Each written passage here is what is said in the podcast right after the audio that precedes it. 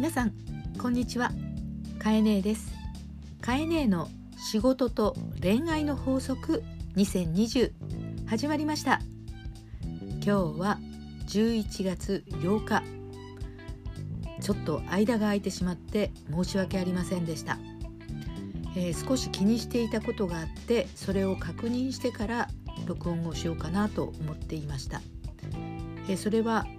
アメリカ大統領選です。えー、私たちは日本にいてアメリカのことはテレビニュースでしか知ることができませんが、えー、この放送は、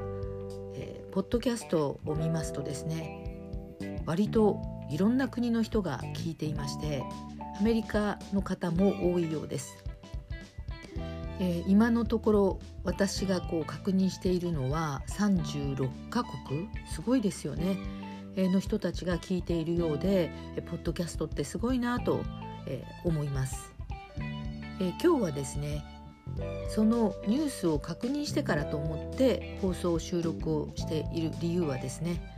私はあの政治をどちらがどうがいいとか、え明確にはその国にいるわけではないので、え現実が見えていませんから、えそのことに関してはあの話をするつもりはありません。ただですね、え今日、あの大統領選を、まあ、ほぼ終わって、えバイデン氏とハリス氏のですねスピーチを聞きました。そこで、えこの、まあ、一応どちらに決まるかという結果を待ったこととそれからそのスピーチを聞くということを、まあ、大切にして今日に臨んでいます。それはですねやっぱりどうのこうの言っても私たちの広いこのえー、地球ですね、まあ、大きなテーマの話になっちゃいますけど、えー、そこをやっぱりリードしている大国っていうのはやっぱりアメリカって大きいと思うんですね。でそれが自分の生活にどう関係あるのっていうことあるかもしれませんし、えー、特にほとんどの方は日本で聞いていますからそれと自分のこう生活が変わるのとかそういう目で見ちゃうかもしれないんですけれどもえ今日はですねとても実は大切な話をしなきゃいけないと思っているんですけれども法則21サステナブルと SDGs という言葉を今日はテーマにしますえ。この言葉ちょっとね難しそうなタイトルでもちろん聞いている方でえ経済に関係する人やビジネスの人はよく知っているかもしれないしえー、生活をしているねあのなんだろう若い学生さんでも聞いている方学校で聞いたとかそういう人もあるかもしれませんけどあえてこのちょっと大きなテーマのキーワードを出してみます。えそもそもこのキーワードって何だと初めて聞くぞという方もあるかもしれません。耳なじみのない言葉なので改めてまあご説明をしますとえサステナブルというのはまあ持続可能大体それ自体も難しいですよね。持続可能とは今地球全体で世界全体で起こっていることがとても、まあ、課題が多くて毎日の生活も大事なんだけれどもその一日一日の進み方が結果として1人ずつの行動が全員ね今日も何億人ねという人々がまあ暮らしているわけですから日本国内でもねそうすると一日一日のその人の行動が積み重なっていくことによって地球の不安感とか、温暖化であったりとか、それからね本当にあの不思議な台風というよりも突然こう、えー、予期せぬような天候になったりっていうのはこの数年本当にみんな感じていると思うしもちろん地震も天災もいろんなことが起こってきてると思うんですけれども、まあ、そうしたことを含めてですねいろいろなんだかおかしいねと。それが地球規模だったり人間の心だったり。もしかしてそれは人間ではどうにもできないようなことが動いてるかもしれない。ということをさすがに感じ取り始めてる。ということからまあ世界が手を取ってこうした課題を解決しなきゃねっていうことが大きな動きとしてあります。これがサステナブル持続可能地球が少しでも長くもっと言うと持続可能ですから、えー、2, 2代目3代目4代目と、えー、人々がつながっていく中でその先の未来に対しても健康で安心な暮らしができるために今自分たちが何ができるかっていうことを考えるというワードになります。そして SDGs というタイトルはその頭文字なんですけどもサステナブルという持続可能に対して Development Goal という頭文字がつきましてこの持続可能なことを実現するためにはさまざまな人たちが、えー、ちゃんと考えなきゃいけないよということで、まあ、開発目標というのがついているんですけれどもまああの大きく捉えてさまざまな課題を整理してみると17個、まあ、定義しましょうと。でその17個ある定義地球環境だけじゃなくてですね例えば差別問題であったりとか、ね、それから貧困の問題であったりとか、まあ、そうしたことも含めていろいろま考えていくと今地球全体は17の課題があるよねとその課題を、え解決していくためにそれぞれ特にそこに深く関わる人たちという人たちは、えー、意識をして、まあ、行動していきましょうねっていうことが、えー、言われています。えっと、今日はそういう意味では、まあ、これを聞いてる方って年齢層すごく幅広いということを、まあ、私は知っていますし一番聞いている方は、えっと、30代40代が一番多そうなんですけれども、えー、20代や10代の方も聞いているんですね。そういう意味であの難しい話をするつもりはカエネはなくてですねできるだけみんながこうした言葉をあの知っといてほしいなと思います。これが言葉として知ってるということだけではなくて、えー、知っていることによって少しでも、まあ、そういう動きが社会の流れがあるんだということを意識してくれるっていう人が増えるといいなってカエネは思っています。というのがですねえー、話が元に戻りますけれども、えー、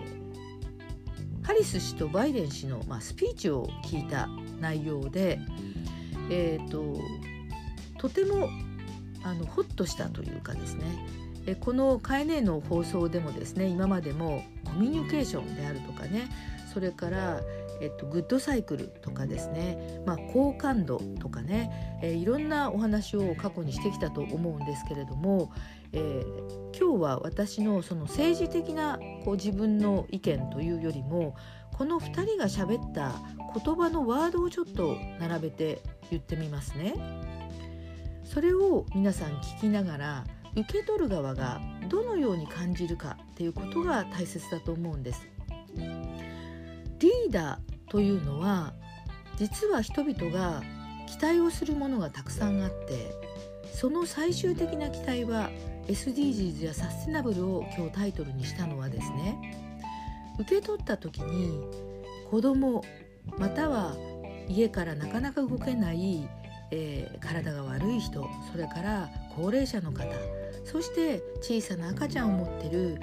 お母さんや妊婦さんたちが聞いた時に安心だなとか不安がないなと思うことがとても重要なんです。例えば相手が悪いとかお前がこうしたんだろうとか喧嘩をするといったことやまあもっと言うと憎しみ合うみたいなことが周りにたくさん起こるとそれが当事者じゃない人たちにも怯えや不安を与えていくということがあります。例えば街の中で小さな子供の手を引っ張っていてお母さんが「何度言ったらわかるのよ」とか「何で言うこと聞かないのよ」とイライラして叱っていると外から見るとお母さんに対しての方が違和感が出ませんか？そんな風に私たちはその周りの人たち外的外から見た人々との関係性で生きているわけですから最終的には人々が安心とか安全とか不安にならないという空気が発せられるということが結果仲間を増やしたり応援者を増やしたり助け合いたいなとか困ってる時あいつを助けたいなと思ってくれます。そういう意味で、えー、今回ですね、えー、2人のアメリカのリーダーが発したワードをいくつか読んでみますね。赤でもね赤い州でも青い州でもない。私は民主党だがアメリカ合衆国大統領だ。私たちの地球のために私たちの生活のために。結束しよう。家族の未来のために。女性副大統領は初めてですがこれからは初めてではありません。すべての子どもたちのために。誰に投票したかは関係ない。あなたたちの家族を考えます。子どもたちが敬意を持って尊敬できる大統領に。謙虚に分断ではなく団結。投票した人もしなかった人も。妻息子孫を思う。尊敬される国になる。働いてくれた人ボランティア感謝をしている。常識的。フェアである。家族のヘルスケアを考える。私たちの地球を守る。アメリカは模範を持って。全ての人に可能性を。正義平等誰も取りこぼさない。アメリカは希望抱きしめる。癒し。して壇上では集合された時に全員マスクを着用しています。この姿と発した言葉が次の世代10代20代の人たちが次に自分が30代40代50代になった時の社会につないでいった時の社会のイメージをリーダーは安心と安全とそしてその子たちが笑顔で暮らしている映像が浮かぶ言葉が発せられる。これがリーダーの素養とそして品格になってきます。私はバイデン氏のスピーチやトランプさんのスピーチをたくさん直接聞いたわけではありませんが今日のタイトルは「サステナブル持続可能そして SDGs 持続可能な開発目標。これら17の課題はまた改めてどこかでお話をするとしてゴールはたった一つ。地球の人々が互いに苦しんでいることまたは困っていることまたは憎しみ合っていることなどを共に手を取って解決をする時が来ています。その待ったなしの今時代があるんです。バイデン氏は77歳です。きっと、えー、副大統領を選んだことやこのメッセージの中に私は女性や若者に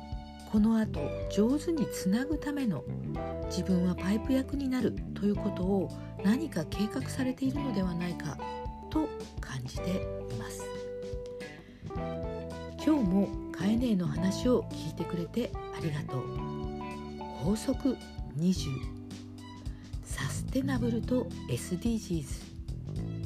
あなたの暮らしの中の疑問を大切にしてね。自分と家族のために。あなたはすごい。あなたは素晴らしい。それではまた。